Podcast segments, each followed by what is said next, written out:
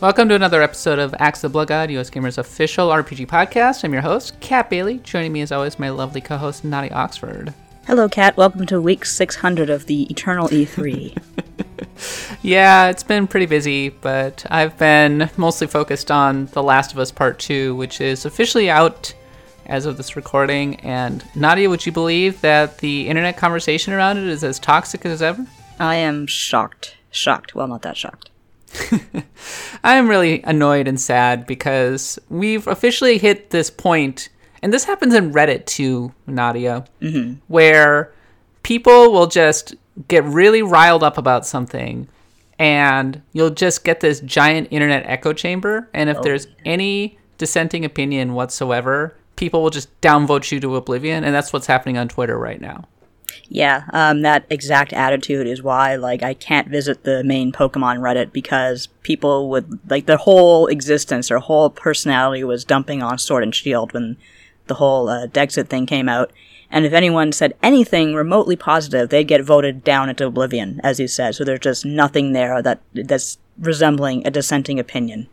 Yeah, it's really boring and annoying, but it's not surprising when you have teenagers driving so much of the discourse around these games. Teenagers. yeah, I I would like people to do better, but it is social media, so I guess I'm not surprised. But I, I do think that The Last of Us Part 2 is an enjoyable and interesting game. It maybe helped that I went in without being hugely invested in the world or the characters, so it didn't bug me. Some of the decisions didn't bug me as much. Also, I enjoy seeing lesbians represented as the main characters of a major big budget video game. That's pretty cool. Yeah, Jewish lesbian, too. Is she Jewish? Yeah, Katie was telling me how. First of all, the name Dina is very, very common. Like, I had a lot of friends growing up named Dina, and uh, Right, apparently, she is Jewish. Duh, she Yeah. talks about it at one point. I was gonna say, like, Katie told me there's a scene where she's talking about how her, basically, her ancestors survived the Holocaust, so she's kind of a survivor herself. Yes. Anyway, we're not here to talk about The Last of Us Part 2. We are here to talk about RPGs, and we got a lot to cover. A bunch of RPG news came out this week. We're going to continue the console RPG quest, in which we'll be talking about the WonderSwan and the Neo Geo Pocket. And we, of course, are going to read your letters for letter time. Okay, Nadia. Oh, yeah, and we're going to talk about the Pokemon DLC. Jeez, we have so much to talk about this week. We got a lot to cover. We we absolutely do. Well, I look forward to a three hour podcast, Nadia. Oh boy, yay! All right. First things first, so if you like this podcast, can I recommend that you review and rate us on iTunes? It helps the visibility of the show and it always brightens our day, I think. Uh, you can follow me on Twitter at the underscore catbot. Nadia's at Nadia Oxford. You can follow our channels, our social media channels at US GamerNet. And by the way, we're streaming on Fridays now at 1 p.m. Pacific, 3 p.m. Central, 4 p.m. Eastern. I, I think that I think I got that right Something like that. and that. it's hosted by Eric Van Allen, and he has been lately just been getting indie developers on who have been showing like really cool games. We also play big new games as they're coming out, um, usually focusing on games that haven't been released yet, so that you can kind of get an early preview.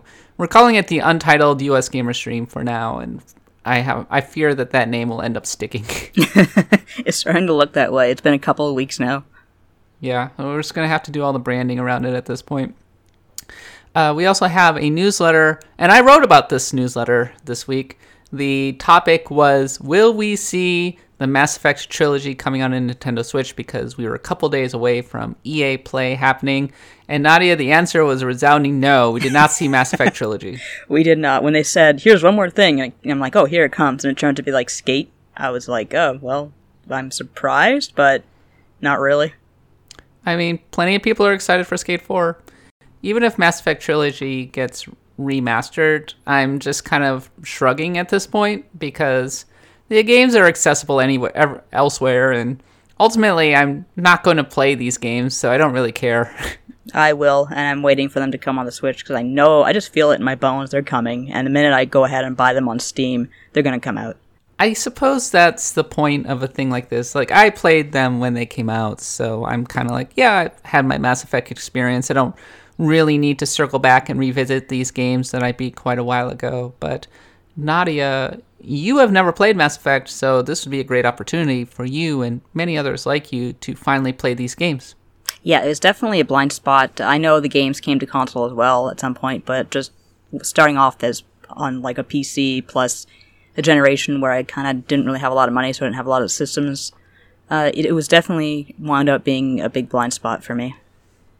Yeah, and also Mass Effect Trilogy could be a really good game to play on the go because I mean, just I imagine curling up in an armchair with headphones playing Mass Effect 2, it'd almost be like reading a good book.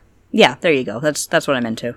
Well, I expect Mass Effect Trilogy will happen at some point. It's a little shocking that it didn't get it hasn't even come out yet, but that's EA just being really short-sighted in its support of the Nintendo Switch.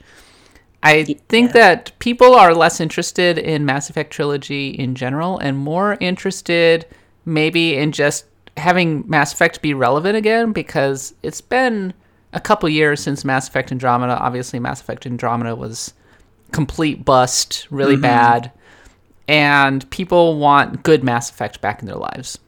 Yeah, which of course the uh, well, the first two I know are counted as good Mass Effect. Uh, three I think is kind of wishy washy. Uh, there are plenty of people who will stand for Mass Effect three. They just don't like the ending, and I, yeah. I don't blame them. Yeah. We want to talk about controversies. Oh my god, Mass Effect 3's. that was I, one of the first that like really blew up with social media. That, that was a demonstration of what social media can do for a controversy. I am exhausted just thinking about the Mass Effect 3 controversy. Me too. Oh god. I really freaking hate whenever one of these things pop up. Like people will go, "Oh, it's good for business," but the conversation just gets toxic. You just get these YouTube channels that exist solely to crank out video after video after video af- about this stuff, whipping up fan sentiment. You get death threats against the developers, you get journalists getting abused, and it's just not a healthy environment to talk about video games. It's just not fun. No, it really isn't. And you really sometimes have to. I, I understand we're all kind of quarantined, we're all a little bit scatterbrained at this point in time, but sometimes you have to stop and say, okay, this is entertainment. We live in a world where people are dying of like viruses and, and police brutality and all of that. Like, let's not take all our problems out on video games. Do better, Internet. That's all I gotta please, say. Please do better. Okay, let's talk about the news that is happening in the RPG space. The first and the most important news has to do with a game that was announced during the Pokemon stream. Yes, Nadia, there is a new Pokemon Snap coming. I don't care that it's an RPG, not an RPG. Sometimes games are good. Yeah, um, that was a surprise announcement. Like that was uh, that the presentation happened really early in the morning. You guys were still asleep probably, and we're all just kind of watching this cute little presentation about like Pokemon Brush Your Teeth or whatever the app is called, and all of a sudden we see Pokemon Snap 2, and we're just like, what? Really? Like that is one game that I thought like Game Freak was done with, and we were never going to see again. But nope, here we are when that happened, I asked you to write a "Why are people so psyched about Pokemon Snap being announced?" And do you you want to kind of run us through that really quickly? Yeah, basically, I think one of the main reasons is nostalgia is a big, big part of it. Let's not deny that. Um, Pokemon Snap kind of came out in a time when, you know, the, we knew Pokemon through their black and white sprites, static, maybe through the anime. And here was an environment with Pokemon Snap where you could interact with them, albeit in a limited way, but you could see them, how they lived and how they played and, and all of that. And it was actually not just a game about taking pictures, it was kind of a little bit of a puzzle game as well, because it was like, okay, here's this Charmeleon. How do you make him evolve so you can turn him into a Charizard and get a picture of that? Because, of course, your goal is to ultimately get all, back then there was 151 Pokemon, and get a snapshot of all of them it's just a good, peaceful sort of concept that I think will actually carry over quite well into the modern age, even though we have seen Pokemon in 3D before by now. But people are still, of course, crazy about pictures. They're crazy about social media, Instagram, what have you. They're crazy about sharing this stuff. And I think if we have like a really pretty Pokemon game with like, uh, you, you know, where you can have Pokemon take, do like fun, crazy poses if you perform a certain task to get them to do that I think it could be like a, pretty big success. And of course, uh, I find uh, the millennials in particular are very, very into Pokemon Snap. Whereas I was like, I liked it, but I was, uh, I guess, a little bit too old for it by that point. So, uh, it says something that the most excited people about this game were like Katie and Eric, like they were over the moon about it. I'm pretty excited too. I think that Pokemon Snap, the appeal of it for a lot of people is this opportunity to interact with Pokemon. Yeah. These creatures that they really like.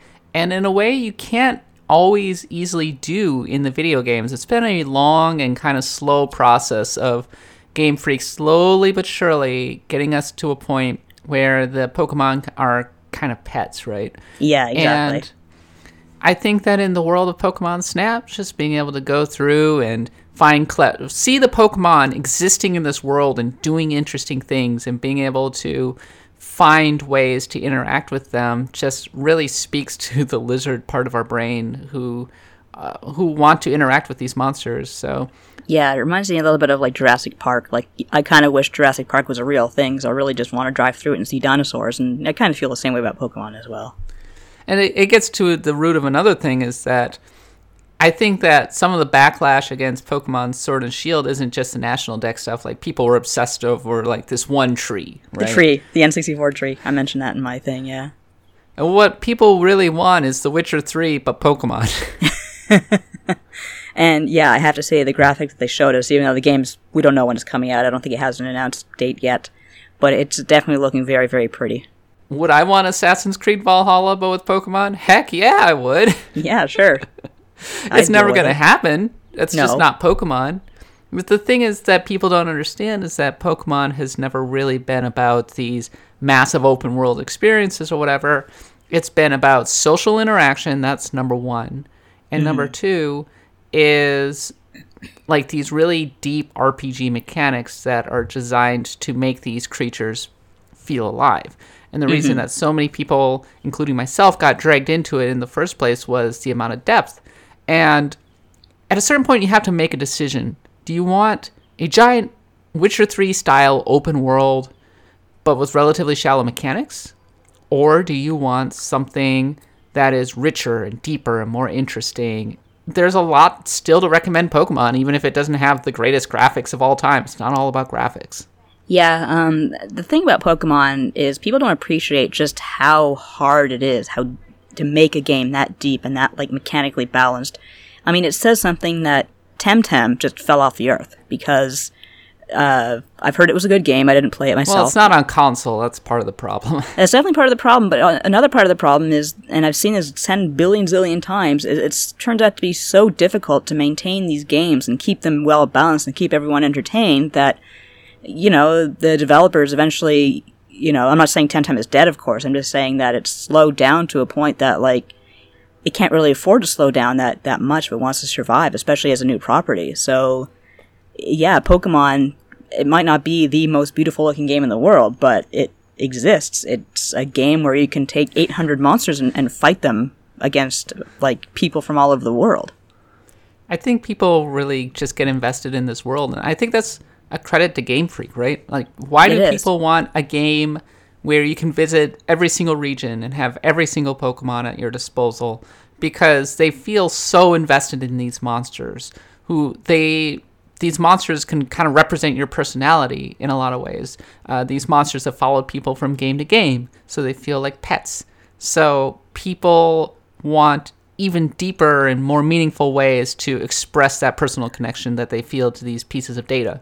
And Pokemon Snap 2, the excitement around that is kind of representative of that.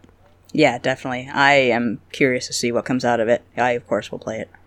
I will too. It looks like it's going to be on Rails again, which I guess I'm not a, not surprised by. I hope that the worlds are richer and more beautiful. It does look pretty good in the gameplay vids.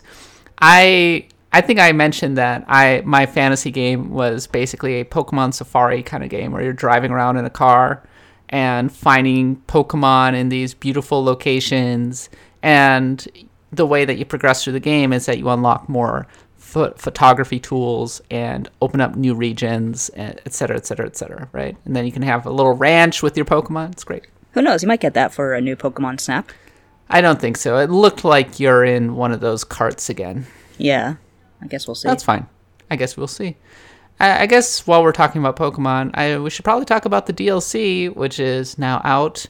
Uh, I have a code. I haven't r turned it in yet because I've been a little distracted by this game called Animal Crossing, which I'm just going to play until the end of time. Everybody else has bounced off it, but I still play it every single day. My day. husband still plays it every day. Uh, I've been meaning to go back to it. I just got frustrated because I got like stuck on what I want to build next, and I was like, oh, I'm not nearly as good as my husband because he's really good at, dra- at making things.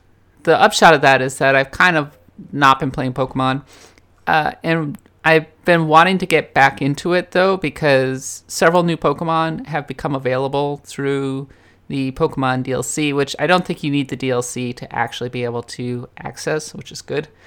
Uh, but there's some weird choices in there, as I was kind of mentioning, like, hooray, I can get Klefki in Sword and Shield now. I caught him uh, just today, actually. I'm like, oh boy, Klefki. I kind of like him. He makes jingling sounds. Klefki is a keychain. Apparently, he's a really good fairy type. I-, I wouldn't use him. I'd never use him, but people who use him swear by him. He exists to annoy the heck out of you.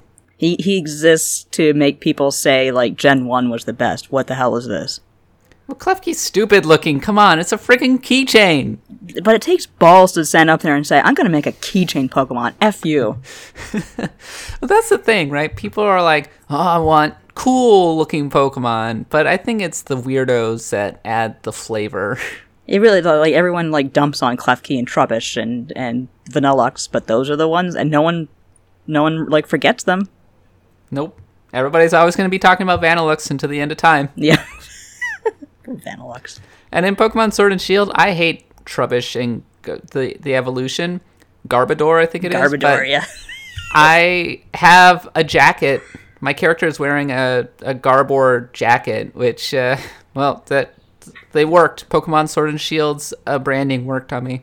There was one time I don't know we, where we were. We were at some someone's house and their kid was watching Pokemon and Trubbish came on the screen and my dad which was just like, "Holy shit!" 'Cause he had no idea what he was looking at. I mean, it's disgusting. It is. I, I can't stand to look at it. I don't like, I hate garbage. I hate dirty things in general. And it makes me feel gross to look at this bag Pokemon that looks like rotting coffee grounds. I don't know. It's a it's a monument to our sins, Kat. Anyway, but I can import some old favorites like Scizor and Volcarona. So I was thinking I'm going to do that and finally finish off Pokemon Sword. I have not finished the original game. This is the first Pokemon that I have not finished in relatively short order. It just kind of goes to show how firmly I've bounced off this series, I guess. Oh, you should finish it. Um, the good thing is that you don't have to finish the game to access the Isle of Armor. You can pretty much go whenever the wild o- uh, area is open to you. Um, yeah, it's it's uh, fun to play because I've noticed that it is very much like another wild area, except it's more interesting. There's more to see. There's more to do. Uh, the way it's designed is that there's more biomes to kind of bike through, so it doesn't feel like, even though it is about as big as the wild area in the first game, it feels a little more compact in a good way. And of course, you go there uh, to train at a dojo, and that's where you meet uh, Kubfu, who's a really, really, really cute little panda or teddy bear thing that knows kung fu. And when you first meet him, your job is to basically take him around the island and become his friend and build up his confidence because he's very shy. And uh, once you have done that, you can take him to one of the towers on the island to uh, uh, kind of s- s- kickstart his evolution. And I haven't done that yet because he has to be, he should be, is recommended somewhere around level 70. And I am nowhere near level 70 with Kung Fu, uh, Kung, Kung, Kung Fu yet. That's fine. I. So, do you like the the DLC? Is it fun? I do. Uh, there is a lot to do. Um, there's a lot of stuff to find. Like there's some trainer who accidentally lost his Alolan Digletts, and you have to find if you, you can find them for like uh, some kind of bonus. I forget what. I think you get an Alolan Pokemon of some kind if you find them all. Uh, there are kind of like items everywhere, scattered everywhere, Pokeballs everywhere. So there's always something to look for and find. You can upgrade the dojo uh, with watts, so it's worth your time to collect watts. And of course, there's the regular stuff. There's still max battles everywhere around the island. There's still um, Pokemon, of course, everywhere around the island, just ev- literally everywhere. And it's that's what's really fun is to kind of see those old favorites wandering around, and you're stopping every two minutes to like catch them. It's like, oh, there, there's Sandile. I love Sandile, so I had to stop and, and catch him and name him Hamburglar. Uh, so yeah, I'm kind of playing a little bit scattershot right now. So there's not a lot of structure, like I said, once you're done the original dojo, but that's kind of good. You can you can wander where you will and see what there is to see, and I enjoy that about the game. Definitely a, a, better idea than making us go through the same game again with some like you know minor improvements. Agree or disagree with this comment? Isle of Armor is a viable direction for the future of Pokemon. It can be the future of Pokemon games. Uh, in terms of the DLC idea? In or? terms of a game that's less linear with pockets of humanity dotted about, where you can kind of wander a lot more. I like that idea. It's a little bit more of an open world idea for Pokemon, and that's something that I'm pretty cool with we've had so many years of staying on the path and going to this gym and the next gym and the other gym, and that's fine. I, I like that familiarity too, but I definitely like the idea of just kind of being in this big area and there's players all around me, and that's actually one thing they added that I really like is that your favorite Pokemon will follow you now. Uh, I kind of wish you could ride the Pokemon instead of your bike, but no, you still got your bike, so. I mean, that's the dream, right? Is being able to ride your Pokemon wherever you want. It would be so cool if everyone, and you could see everyone riding their favorite Pokemon. Uh, but God, as it is, of course, this is Game Freak, so their online is jank as hell. So you still get that that stuttering on the overworld because, of course, it's really busy right now. Everyone's playing it. So I I can only imagine how much trouble that would cause for Game Freak. That's the thing. You get the impression that Game Freak understands people want this open world concept, hence you have the wild areas. And they're just trying to implement it in fits and starts and it's not going extremely well so far but maybe this is the period where the refining period and that the next generation is going to be far more interesting and deeper and well presented I do get that impression because I really do feel like they learned some lessons. Uh, maybe some of the criticism got through to them with the wild area, and they really tried to structure it in a way that's a little more interesting than the original wild area. It doesn't feel as random as the original wild area, which was kind of like, you know, you keep going, you'd cross a line and suddenly the, the weather would change, you go back over the line and the weather would change again. That was kind of weird. You don't get that so much on the Isle of Armor. It's just you know, you could see an island off in the distance and you can like ride your bike to it. And while you're doing that, a freaking uh, Sharpedo will try to kill you, and that's actually quite terrifying. so they do understand, they are starting to get the hang of making these open worlds. And I'm actually interested to see if um, the next uh, expansion, what is it, Crown, Crown, Crown Tundra, how much that improves upon Isle of Armor and how much the next generation of Pokemon improves upon Sword and Shield. I think the thing that's a little disappointing is that Pokemon Sword and Shield is actually a very nice looking game in many respects. It's just that when you get into the wild area, it's when things get really janky and really ugly. That's why people just constantly harp on that while ignoring the actually really nice areas outside of it. yeah, I agree. Um, you can. It's not like people say, "Oh, Game Freak was lazy." They were not lazy if you even in the new expansion, you can see they put a lot of effort into making the character models. Like uh, I don't know if you saw on my Twitter the other day, I shared a video of like when you first meet Cub Kubfu and he's is really really cute. Like when he just kind of hides behind his master's legs and, and peers out at you. They've always done a really good job making the character models for Sword and Shield and their unique animations and, and all of that is just as you say the wild area has those N64 trees, which are still there in Isle of Armor, but it's, you know, for, for the most part, the area does look quite a bit richer and quite a bit better over uh, Sword and Shield. Well, I'm just going to have to get my old favorite Pokemon back into this game so that I can finally become a the champion of the Galar region and start exploring properly maybe if I ever manage to get away from Pokemon Sword and Shield, which I don't think is going to happen, or sorry, Animal Crossing. I also started playing Persona 4 Golden again, or Persona 5. Really? No, I started oh, playing Persona, Persona 5. 5. The other one, the other one. Okay, that makes sense. Yeah. Yeah. Cool. So, so that's been taking up some of my time and energy. Persona 5 is really good, Nadia. oh, it's, it's excellent. Did you are you playing Royal or did you go back to your old game? I went back to my old game. That I just sense. I can't justify hitting the reset button after spending 40 hours already on this game. I want yeah. to finish it before I die. You were stuck on the. I can't remember where you were. You got Futaba, right? No, I'm in the pyramid right now. Okay, I actually really like the pyramid. I love the music there. Yeah, the pyramid is pretty good. I I picked it up. I went in into the pyramid and I was like, okay, what do I do again? Crap. Because these these dungeons are really expansive. They are. Um, the good thing about the pyramid, though, is that it's kind of easy to do because it's it's sequestered off into items. Like you have your sorry into chambers. Like you have your main hallway, and you have like the chambers that you need to beat off to each side. And every time you beat a chamber, it opens up another door in the main hallway. So if you just go to the last chamber you were in and you just finish that, you should be able to open up the next part and the next part and the next part.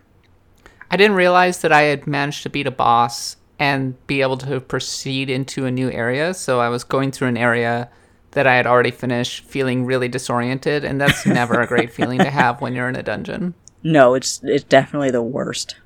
I was also reminded of how pretty Persona 5 is. That is a very pretty game. It is a gorgeous game. Like it will it will hold up for generations to come, I think.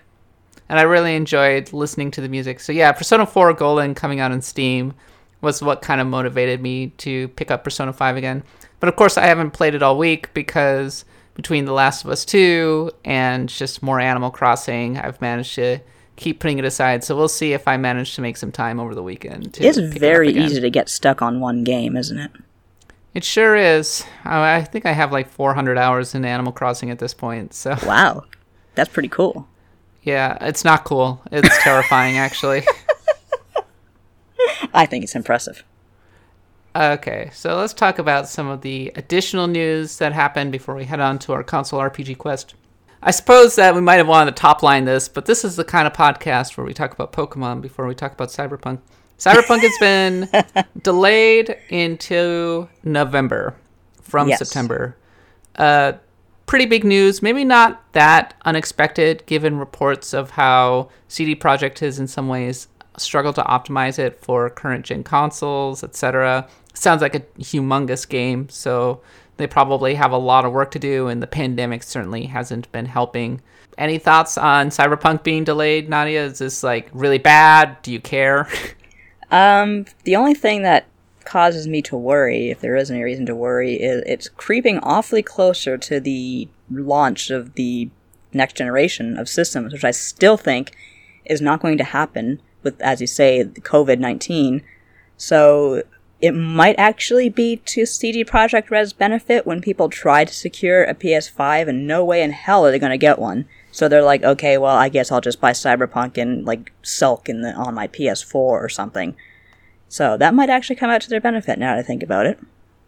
Yeah, I think that it's going to roughly coincide with the launch of new consoles and I don't think that it's coming out at the same time as new consoles. It's going to be coming out a little bit later. So. Is that yeah, okay? So it's is it around the time when, like, you say you go to the store if, if GameStop still exists by that point? You say I would like this, I'd like a PS5, and they laugh you out of the store. So you're like, well, I'm here. I may as well pick up Cyberpunk. The usual dynamic is people when the new generation of consoles come out, there's still a giant install base from the previous generation.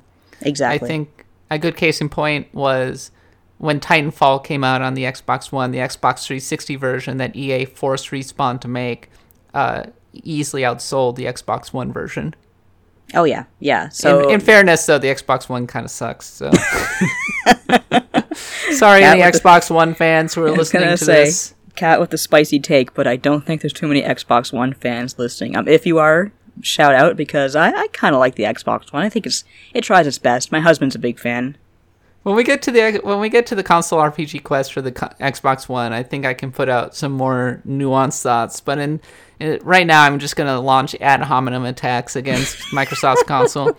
Let's let's be honest. The Xbox One has a lot of issues. It but does. anyway, I expect that Cyberpunk is going to sell very well on the PS4 because everybody's going to be excited about that one. As for yeah. me, I am going to be building a new computer in relatively short order with all of the fanciest bells and whistles, and it'll probably be happening in September when the new graphics cards come out. And you know why I'm building a new computer, Nadia? Cyberpunk? No! I'm building a new computer because of Star Wars Squadrons which is Oh. a game I've been waiting for to play for 25 years. I'm getting the headset, Nadia. I'm flying my X-wing. You're never gonna see me again. What if the game sucks? What are you gonna do then? Don't say things like that, Am I am I fired now? I just know that EA is just don't screw this up, EA. Just don't screw it up. I do have to say it looks pretty amazing. I if EA if EA screws this up, I'm gonna personally drive to Redwood City, and I'm gonna have very strong words with Andrew Wilson. Very strong words. You're gonna knock on the door. Excuse me, may I talk to Andrew Excuse Wilson?" me, I'm very disappointed in Star Wars Squadrons. How can you screw this up? It does look pretty cool. Um, all, all shout outs to the people like you who build their own computers. The very idea just scares the crap out of me. Well, by building my own computer, I'm gonna meet. I'm gonna rope my housemate into helping me build it. Okay, yeah, yeah, that's that's fair enough. That's the only way I could I could build my own computer if I got someone to help me with it. I built my last one, the one that I have right now, and it's kind of a fraught process filled with cooling gel and making sure that sparks don't pop up from your carpet. It's a That's scary. that's kind of the thing. Every time I'm kind of sit down on someone digitally who's building their own computer, there's always cursing, swearing, screens full of text about like how this doesn't work and that doesn't work and blah Windows and the rest of it. Final thought on Cyberpunk. I wanted it to come out in May so that I could spend all summer playing it. As it is now, it's going to be my holiday game. It's going to come hmm. out. I'm going to play it in December and into the new year. And that's just kind of, it fits rather perfectly, I think, into my personal schedule. So I am actually kind of glad that it's getting delayed till November instead of coming out in September, right in the teeth of the sports schedule and various other games happening and be me being extremely busy it will be a more of a chill time for me to really kind of gorge on this gigantic RPG. Yeah, I always gotta like give all props to those holiday games. Last year, my holiday game was Red Red Redemption 2, and it was perfect for the time. Okay, Nadia, do we have anything else we want to talk about at EA Play? I mean, it was It kind was- of a mm, it was kind of a meh uh, presentation. We got a very quick glimpse of stuff that's happening in next gen. It wasn't much more than very basic teasers. We got a glimpse of what might be Dragon Age 4, I guess. Yeah, there was like a teaser, like art or, or something, just like, hey, don't forget about this. We are working on this. Please don't give up on us. No Mass Effect trilogy, sad Nelson laugh. yeah, I added that to the uh, the notes. Anthem: A Realm Reborn was MIA, but that's fine with me. I don't care. we take RPGs very seriously here, folks. I wouldn't mind KOTOR too, but I think it's going to be a bit before we see that one. And anyway, mm-hmm. Star Wars Squadrons, games of game of the generation. There you go. A plus plus plus, the game of the year. We have decided. Ugh, that trailer was so good, Nadia. I That need this awesome game to be good. I need this game to be good. it It will be good. It will be great. It'll be the game of the decade. I need this. I need it to make all this horror worth it. It'll redeem everything terrible about 2020. okay. And on that note, let's continue on to our console RPG quest. Don't go away.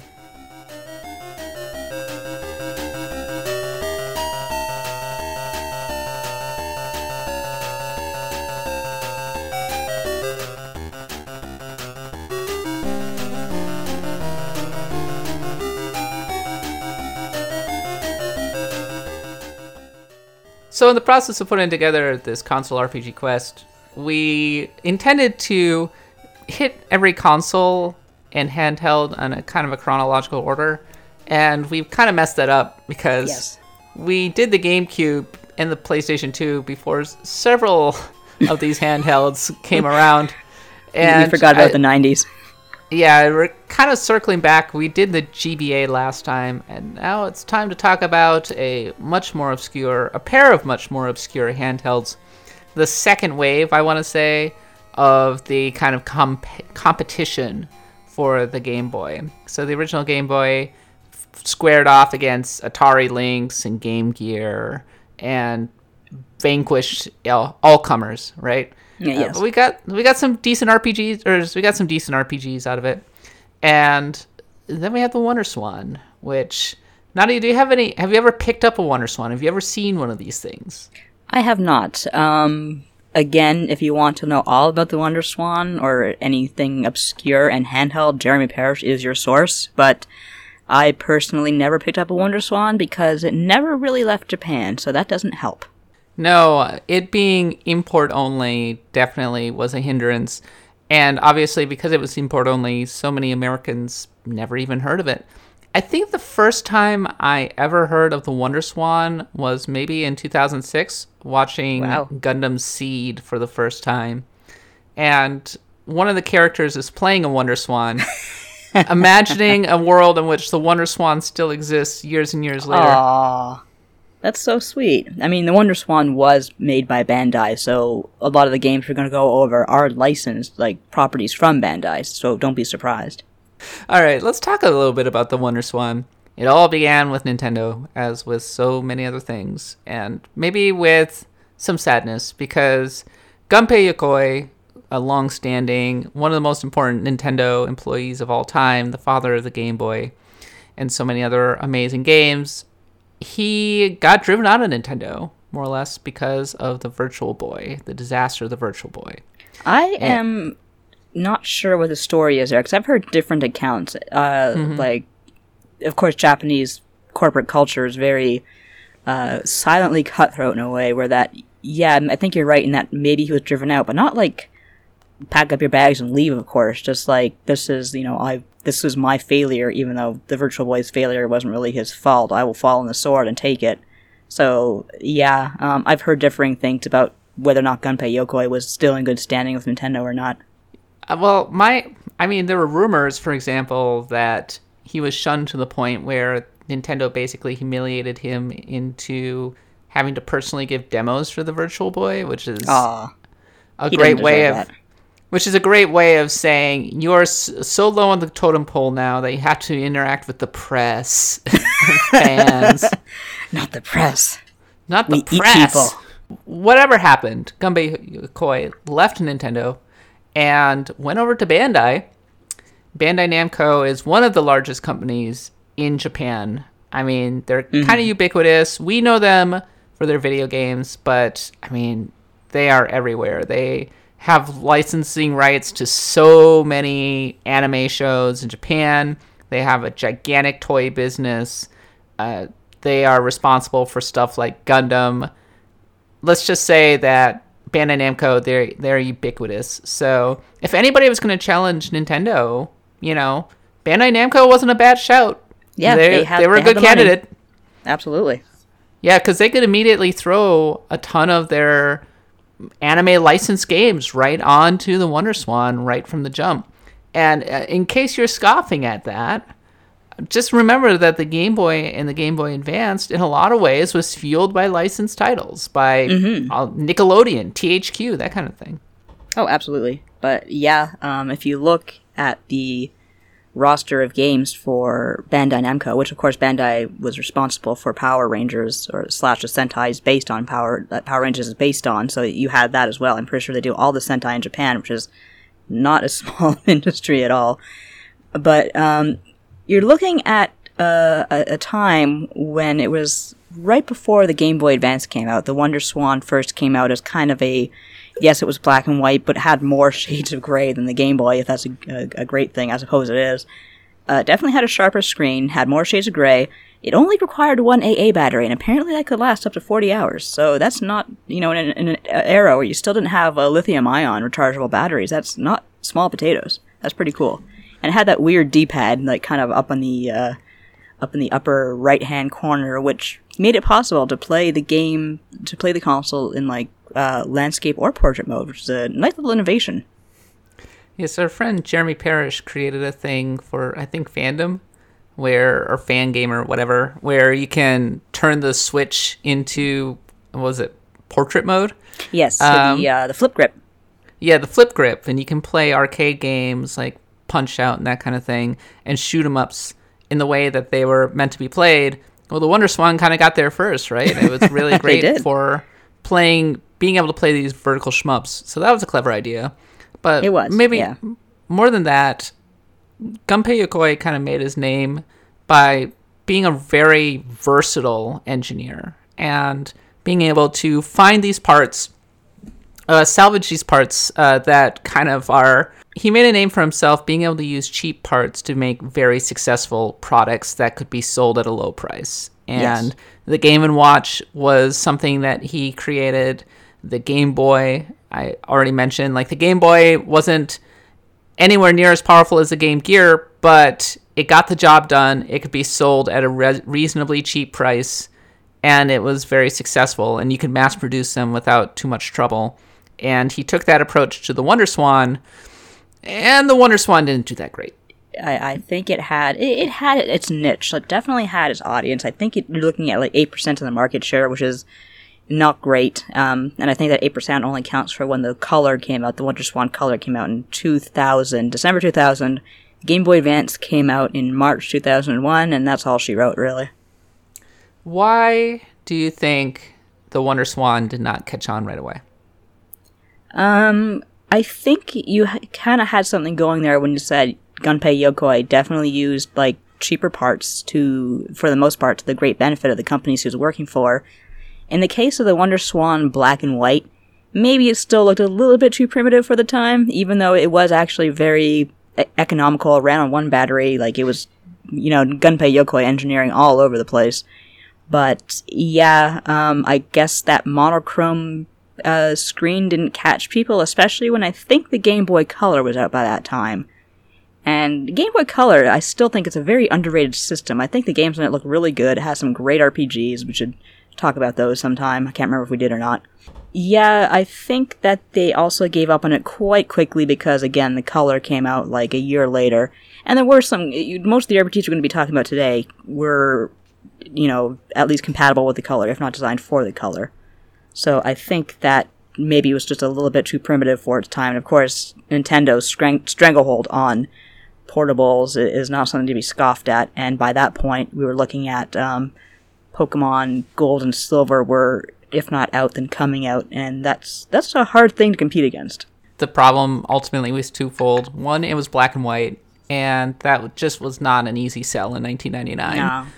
I mean, we had the Game Boy Color come out in 1999. I bought a Game Boy Color. People needed, people wanted color at this point.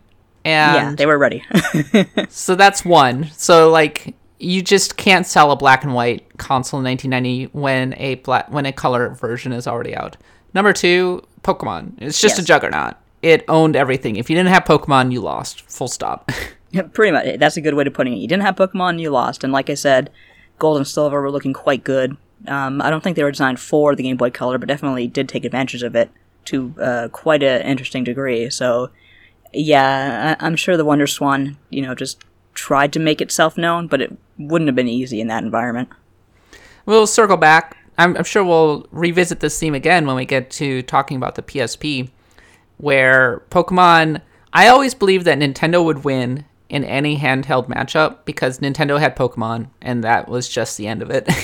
You're not wrong. Pokemon uh, is like the killer app, absolutely. and even when Pokemon was at somewhat low ebb with the GBA, it was still a persistent presence. It was always around. You just Oh, would not go away. No, like Pokemon has always been kind of a juggernaut. As you say, it calmed down a little bit at some point, but it doesn't take much for it to make Pokemania flare up again. Eventually, the WonderSwan color did come out in 2000, as you already mentioned. A rather beautiful screen. Looks very nice. It was, a was. The nice. It was a nice little nice. console. Just, it should have been the console that came out in 1999. That's it. I think that they would have had a better chance if they had actually released that in 1999, especially since, if you look at the list of the games here, this was a time I think when Square and Nintendo still weren't exactly extremely friendly with each other. So Bandai WonderSwan got a whole bunch of great Final Fantasy games, like remakes of the the older games, and some of those did make it to the Game Boy Advance eventually, but uh, there are some exclusives that never made it to the Game Boy Advance. Like I was surprised to find out that Final Fantasy Legend, uh, which of course was a Saga game in Japan, that got like a really nice color remake, and there's a fan patch out there, and I might actually have to check it out because, uh, yeah, I, I liked Final Fantasy Legend when I was younger, and um, I, I had no idea that it got a remake on the WonderSwan, so I'm a little bit jealous of that. I lied, Nadia. Did you? The first time I ever heard of the WonderSwan was when I started hearing about portable versions of Final Fantasy. Ah, that'll do it. Yeah, because I I remember thinking about it. I was hearing about uh, not just portable versions of Final Fantasy, but portable versions of uh, Mega Man, Rockman Forte, which apparently was really really terrible on the WonderSwan. As soon as I heard that I could play Final Fantasy IV portably, I I just needed it. I needed this thing because I don't blame you. this was before Final Fantasy IV was ubiquitous on every freaking console. And not only that, it had better graphics too. Like they actually improved the character models and such. It was really impressive what Square managed to do to Yeah. kind of wring the maximum amount of power out of uh, the WonderSwan versions of these games. Yeah, they do look quite a bit better. The uh, sprites have been cleaned up. It's a, it's a, it's a very good port. I love Final Fantasy IV Advance as we know it. Yeah, but Final Fantasy IV Advance has some notable bugs. Is one of the problems. I Oh, yeah. think that we probably already discussed this. Yeah, there were some there were some bad bugs in there, but they were I, I made them work to my advantage because I was very good that way. And that kind of ended up being the legacy of the WonderSwan, I think, at least in the West, was that people knew it for playing host to some of the earliest portable versions of these popular Square Enix RPGs that would at a certain point become ubiquitous. It's like, hooray, Final Fantasy and Final Fantasy 2 and Final Fantasy 4 and Legend, they're all on the WonderSwan now, and you can play them portably, but not in English. Yeah, there was actually supposed to be a port of Final Fantasy III as well. That was canceled. And that I find interesting because Final Fantasy III uh, is still a game that's not very easily accessible here. We have the 3D version, but as for like a sprite based version that's based more on the NES game, you just won't find it. I hope that changes someday. Me too. Like I like Final Fantasy III. Like I played it on the Game Boy, uh, sorry, the DS, and it was fine. But I, I kind of want to go back to this, try it again with like sprite-based graphics, see the, the cloud of darkness and all that with sprites.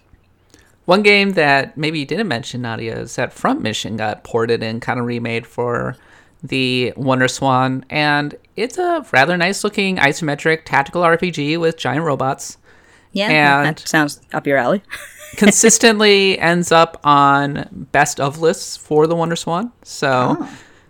And I I feel like Wonder Front Mission is one of those games that kind of died out in the mid two thousands, and Yeah. maybe doesn't get enough love from uh, tactics fans or RPG fans. There are plenty of people like, ah, Front Mission. I mean, the sheer customization that it could offer, the rather lovely graphics, the realpolitik of the of the story. It reminds me a little bit of Mech Warrior, but with more of a Japanese slant. And it's a mm-hmm. pity that Front Mission hasn't had a modern take these days. It is a little bit too bad. I'm not into mechs, but I remember being very impressed with Front Mission. Like I would look at screenshots and stuff of the of like Japanese previews and in magazines and be like, wow, I would actually play that if that was here. And of course, it never came over. Of course, it wouldn't be a Bandai Namco machine if it didn't have Super Robot Wars. And Oh, yeah. plenty of those. Uh, when I when I was researching and got to like the Gundam and the Super Robot Wars, I said this section is for Kat. I think probably one of the most notable games from the Super Robot Wars series to be released on the WonderSwan was Super Robot Wars Compact, Compact 2. Compact 2 in particular, I believe, represented the initial appearances of Martian successor Nadesico and G Gundam. G Gundam, in particular, would be a staple of the series because if you're not familiar with G Gundam, that's the one that's like the Kung Fu Gundams. Yeah, is that the one with the lumberjack that's Canada or whatever? Yes, and Tequila Gundam. Tequila, yeah, Tequila Gundam, infamous te- Tequila Gundam. and you have uh, characters shouting their attacks and everything. It's completely ridiculous and a Like lot of Dragon Ball. it's a completely ridiculous and a lot of fun to have in a, a Super Robot Wars game. Uh, they the Super Robot Wars Compact 2 was so big they actually split it into three parts, Nadia, and released them in multiple parts for like thirty or forty dollars each. It- these games were not cheap. Yeah Wow, no kidding.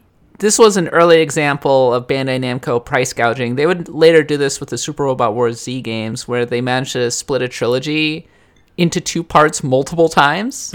they they turned the final two entries into four parts instead of two. Ah, it's like what they used to do with movies. Hunger Games was- Part One and Two. there was a certain point where it just got like, I can't do this. I I don't care. I got to the final the final Super Robot Wars Z, and I was like, it's too much. I'm ready to be done. I've used these units for hundreds, tens of hours. I'm ready to be finished. But mm-hmm. eventually, Super Robot Wars Compact 2 would be combined into Super Robot Wars Impact for the PlayStation 2, and maybe that's the one that you want to play. You don't necessarily have to play the WonderSwan version. Last thing, uh, Super Robot Wars Compact kind of hard, kind of known for a hard game, and, and did not have original generation units.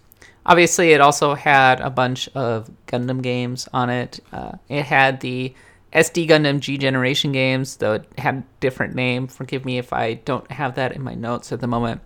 Uh, the SD Gundam G Generation games, I like them because it has a gotta catch 'em all kind of aspect mm. of collecting all of the units, and then you go through combined storylines from multiple different shows. So, yes, yeah. suffice it to say, Gundam everywhere, all of the Gundam. there was definitely a uh, gotta catch 'em all theme in some RPGs back then. One thing I did notice uh, as well in a lot of the RPGs listed here is that they were tactical RPGs, and I think we talked about this in the Game Boy uh, Advance console quest. Is just how well suited portable was for tactical RPGs. So that was definitely the case with the the WonderSwan, and of course the uh, I think the Neo Geo Pocket had its share of tactical RPGs as well. Bandai Namco has some of the most storied tactical RPGs at its, its disposal, most notably Super Robot Wars. So it has even more impetus to put that onto WonderSwan. And then you have the the front mission port, and you have this game called Blue Blue Wing Blitz, which Blue I think Blitz, is kind of interesting. Yes. Yeah, tell me more about that. From what I can tell, it's another Square RPG uh, where it is a tactical RPG where you are defending floating islands from expansionist empire, and it, you know it doesn't really play quite like Bahamut Lagoon where you have your dragons, but you do have your planes, and I believe you have to like find fuel and stuff like that to stay aloft. It looked pretty interesting, and I'm actually uh, a little surprised and disappointed that we didn't see it on any other system. When I look at the list of games that are on the WonderSwan, well, first of all, I think the WonderSwan Color only had about 80 games. So yeah. it was a small library for the color in particular. It didn't sell well. Yeah, like the color ultimately was able to get 8% of the, the handheld market, but it was a niche console at best and never came out west. And it just doesn't, it has a lot of ports and yes. a lot of licensed games, but it doesn't really have any legacy of its own. No, it doesn't. Even the Final Fantasy games we've talked about, uh, those all came out to Game Boy Advance. Uh, I did notice it's very interesting that we have an Arc the Lad game, a tactical RPG spin off. Uh, and that's, you're not, of course, Arc the Lad is a Sony property, and that's very interesting to see on a handheld system because you're, you're not going to see, uh, of course, a, Sony property on a, a, Nintendo handheld. And of course, this was before Sony had the, the PSP or the PS Vita or any of their own uh, platforms to develop for.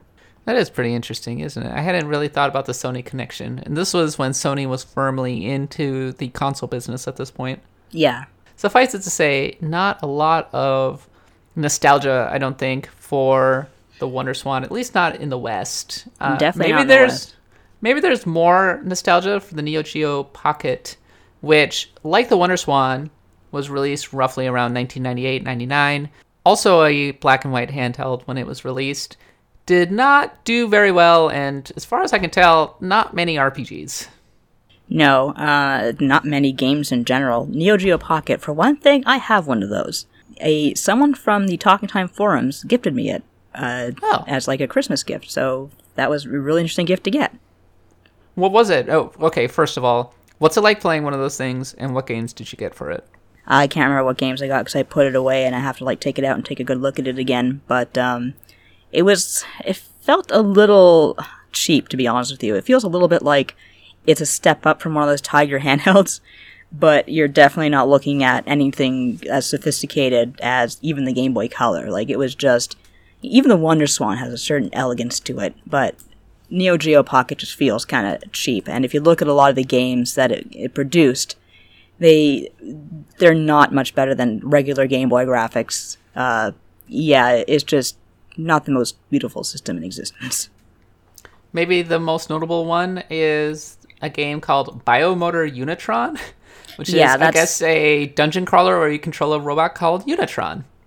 Yeah, that's a game where um, I believe you have a robot and you're, you know, you're in an arena and you fight, of course, and you build up yourself and you, you, you, you know, buy parts for your robot and the idea is to become like the king of the arena. So it's apparently obviously very simple, but um, it has its fans, and it does sound kind of interesting, and definitely more interesting than a lot of the RPGs that came out. Once the SNK Neo Geo Pocket Color came out, it was kind of like the WonderSwan color, where it actually had some really nice graphics. And you look at a game like, say, Evolution or Biomotor Unitron, and I really like the art that takes place between the actual missions. The actual gameplay doesn't look amazing. Yeah, yeah, I will say that. Um, I did mention that graphics are kind of ugly, but you do get some really interesting cinema scenes, and these games that you will get on the Neo Geo Pocket rely almost on those like kind of very simple top-down action sequences threaded around these, you know, scenes where you're talking to people head on and seeing like, you know, anime portraits 16-bit style. There's a Sonic game for the Pocket, Neo Geo Pocket Color, and it's surprisingly good looking. I am not surprised that there there's a Sonic game for freaking everything. They, that's like got to be the most ported game in existence. It's a little sad though, seeing games like The Last Blade and Metal Slug get ported onto this thing in like severely diminished forms, where it's like, oh yeah, no. I mean, I get that they did their absolute best to try and make these Yeah. games look good, but not great. I haven't seen what it looks like to have Metal Slug on that, but Metal Slug's whole thing is how gorgeous those graphics are. That just sounds sad. I feel like both WonderSwan and the Neo Geo Pocket were kind of defined more by shoot 'em ups and platformers and especially cart like puzzle games.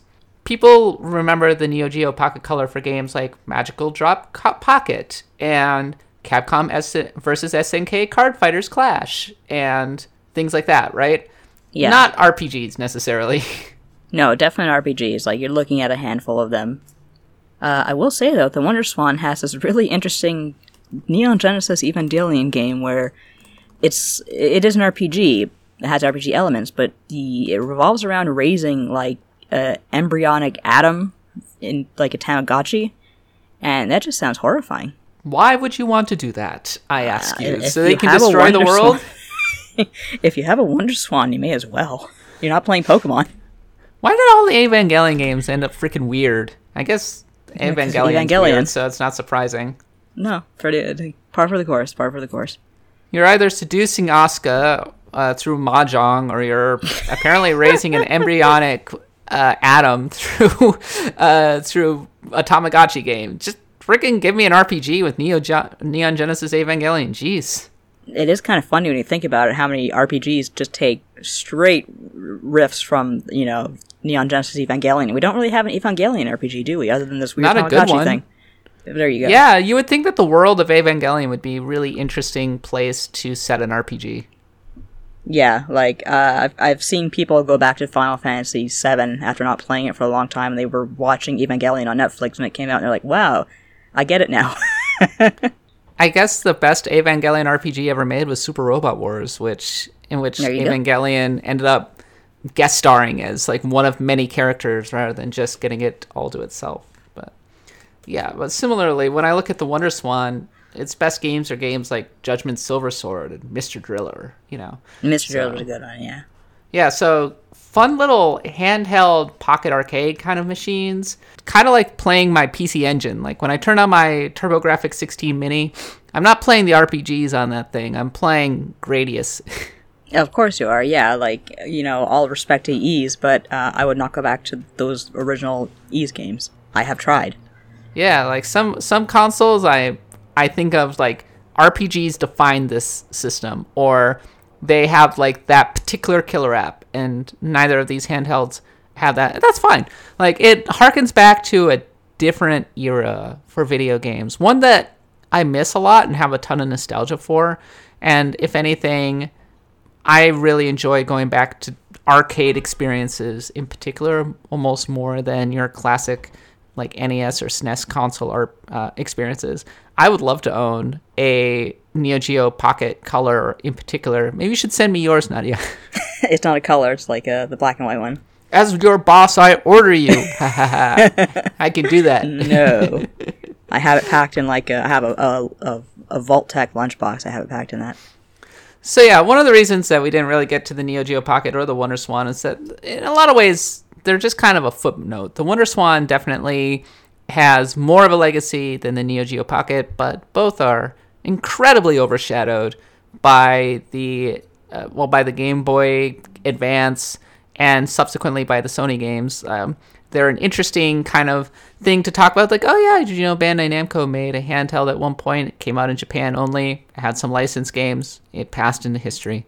But as for the RPG, its RPG legacy, I would say, is kind of nil. Yeah, it's it's close to nil. Okay, let's continue on to the track of the week. Okay, uh, Nadia, as always, we're going to do our track of the week, the segment in which we revisit a track from a classic RPG because music defines so much of what can make a great RPG. It defines the world, it defines the big story beats and everything. And this week, we are not doing a JRPG. See if you recommend recognize the music from this game.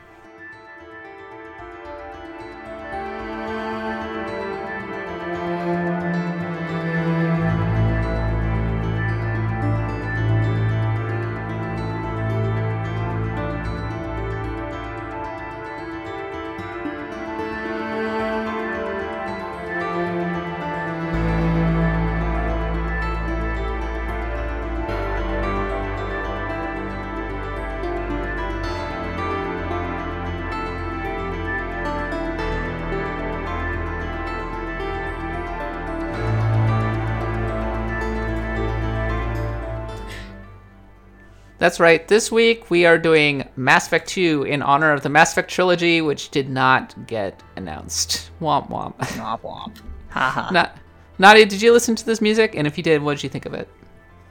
Well, first of all, even though I haven't played Mass Effect, like I've heard a lot of its music, and I've always liked it. Like it's always, th- it's always very calming, but still in a way that drives you forward. Like I have mentioned before, that I have kind of a weakness for acoustic guitars, especially steel strings, and definitely a lot of that going on uh, in uh, The Elusive Man. Now, I don't really get the context of the song, but when I looked at the YouTube comments, someone said that their dog listened to it and became the elusive dog. So I'm sure it belongs to a very important character. I like the Elusive Man because he's basically evil President Bartlet. Ah, that's a good way of describing it then. Because he's played by Martin Sheen. And Yeah, a lot of people were saying in the comments that Martin Sheen's best role. Yeah, he's the mysterious head of Cerberus, who you mostly see in Shadow, who uh, brings, who recruits Shepard to work for his shadowy organization. So yeah, and that's what you do through most of Mass Effect 2. And his music kind of reflects that, I guess. Uh, it has a lot of deep synth bass that's subtle but punctuates the the big moments well with Mass Effect. And uh, yeah, like I think the music for the Elusive Man really captures the kind of mysterious and sinister feel of the character. You already mentioned the steel string guitar, but there's a, a strum that adds just a little bit extra to the song. Uh, that I don't know what's the emotion that I'm looking for. Uh, it makes you- it sound like impactful or dangerous or something like that. Yeah, like I think you had it before when you said when you said sinister, because below that kind of steel string strumming, that's a nice alliteration for you there. There is that more darker, sinister undertone that, you know, even though it is calming, I found it quite calming. Uh, is obviously not meant to relax you. So it was credited to Jack Wall, who was actually one of four composers on Mass Effect 2. He's worked on many games. He works in a variety of styles, including, quote, tribal percussion and heavy metal meets orchestra, which I found pretty interesting. I like that. So he's obviously quite versatile in what he does. uh, Wall has said that Myst and Mass Effect soundtracks are his favorites, and that he has uh, that he has created, and that he's primarily interested in scoring games that are interesting, and that he wants to create something original. He especially likes working with a multitude of people because he feels like different musical uh, voices and styles will push one another and create improvements. And certainly, the Mass Effect soundtrack is one of the best uh, of that generation. It's subtle, but I think really memorable and hits at those kind of classic sci-fi beats. When you're when you're playing that, you think classic 80s sci-fi, but it, it the the soundtrack does have more range than it initially seems. Um, there are some songs that kind of have more of a golden age of sci-fi feel to it. Um, Yeah, it's a nice, it's a nice soundtrack, and the Elusive Man is one of my absolute favorites. And maybe if it ever comes out on the Nintendo Switch, Nadia, you can hear it for yourself. Yes, I would very much like to. Like I said, all the the Mass Effect music that I do know is, is all very good. Good stuff to like kind of read to and write to. I especially like the music that always plays at the very beginning of every Mass Effect game when it's telling you that it's Mass Effect. It's like, yes, yes, You are playing Mass Effect. Mass Effect. okay, Nadia, it's letter time. Letter time. Last week we talked about, uh, well, we had not E3 reactions, we were reacting to the PS5, and we talked about several other things. And, uh, well, this question immediately jumped out at me. It was from FTL Mantis. And they asked, So, uh, what have we actually gotten from the fancy specs of this console generation that makes people excited for fancier specs next gen? What games that came out this gen are so different from what came out before that they couldn't run on older hardware with only cosmetic sacrifices? As far as I can tell, we've only made retrograde process in terms of interesting and varied gameplay systems. Why do people care? Nadia? That's a good question. Why do people care? She, maybe maybe he's asking, or maybe they are asking the wrong person.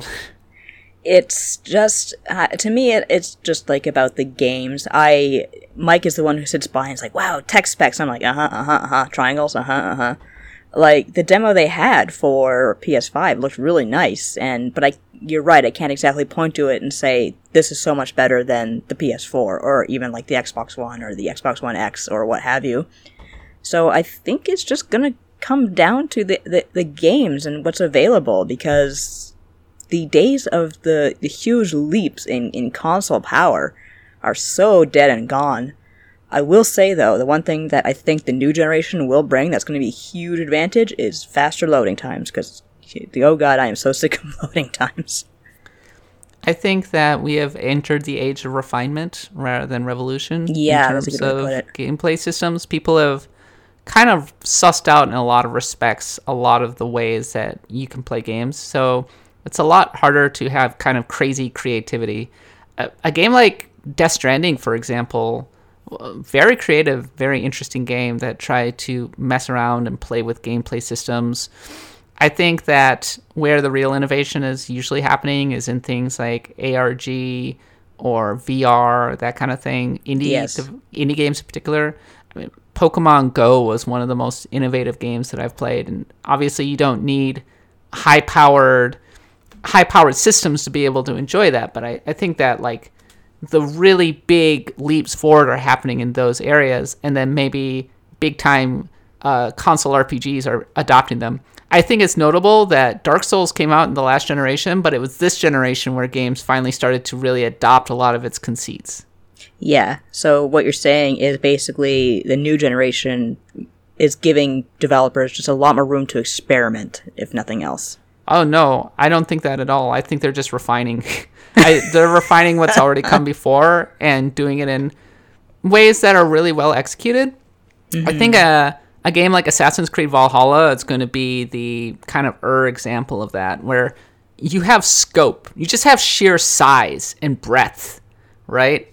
Yeah. And it's going to borrow elements from games that are more innovative, but maybe not as technically impressive. Like Breath of the Wild, very innovative game in a lot of mm-hmm. ways in the way that it handled experimentation. Well, Assassin's Creed Valhalla is going to go out and it's going to take that and it's going to expand it into this massive, gorgeous world.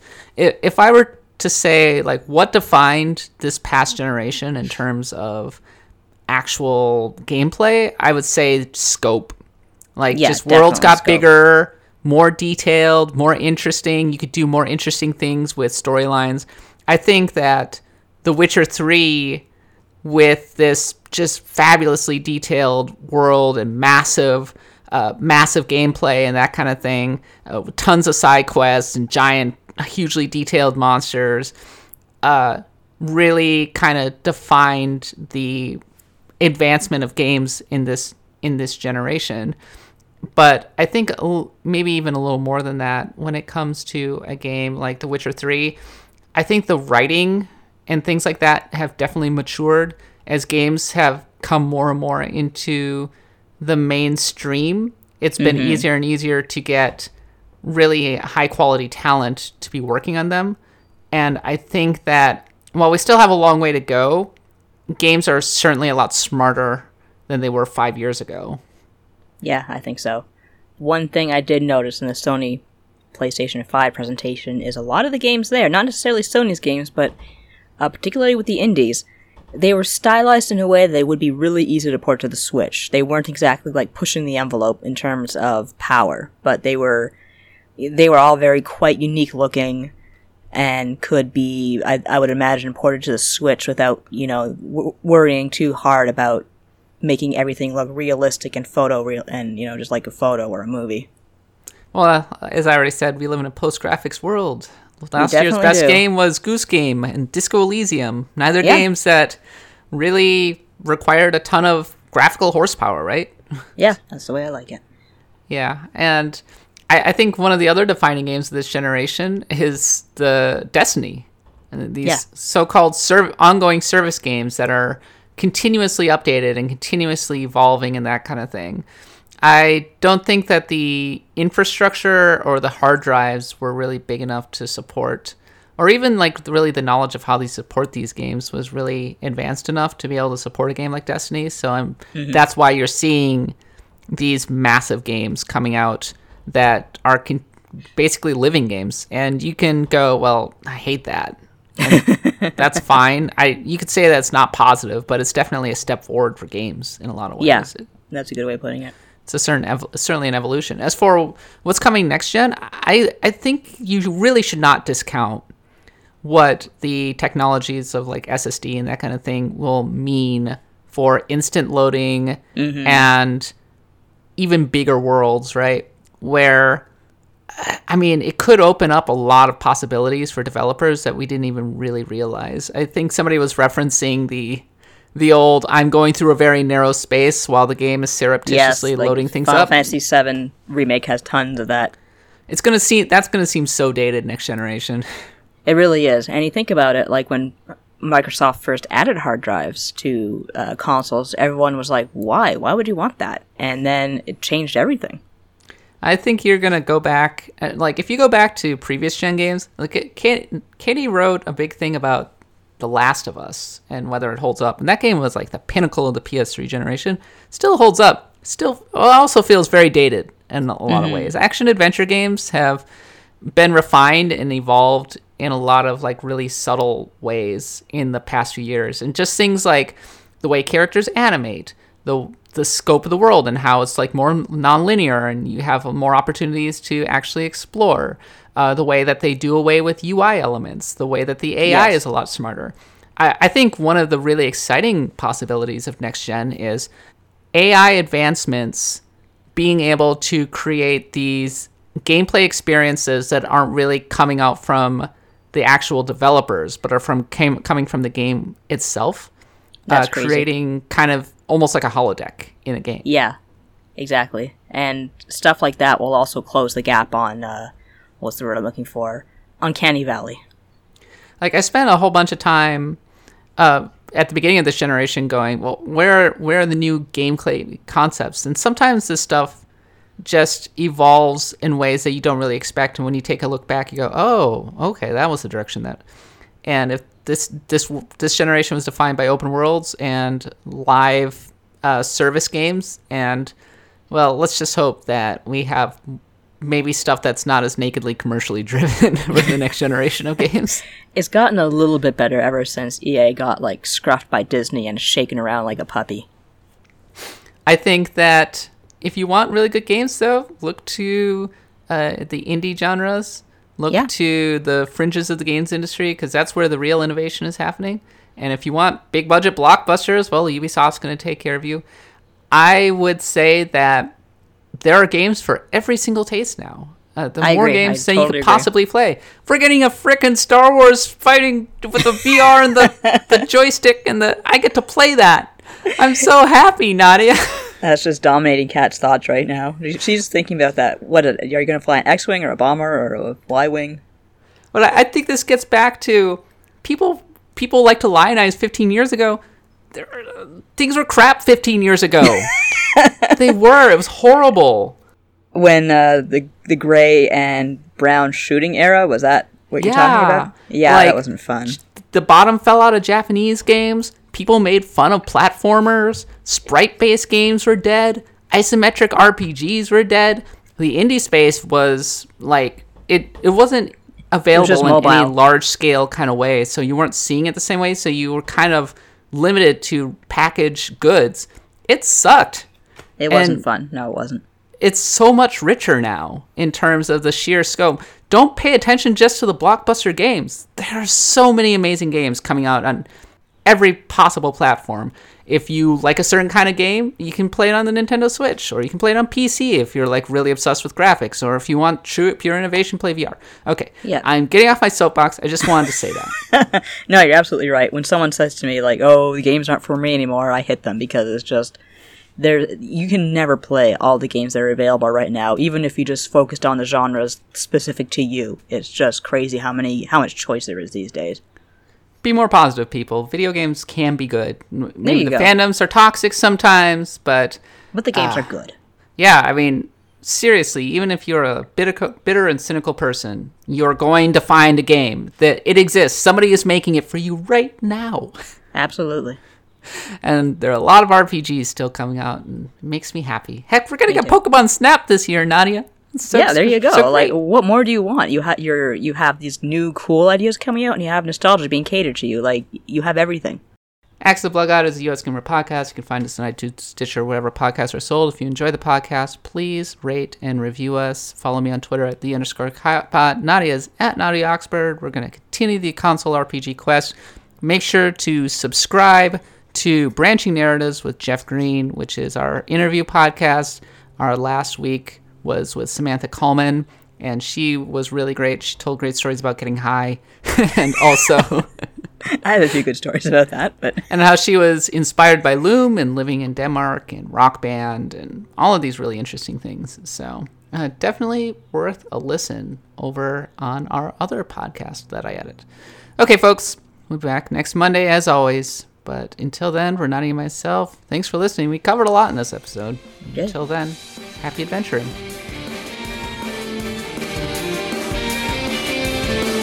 Thank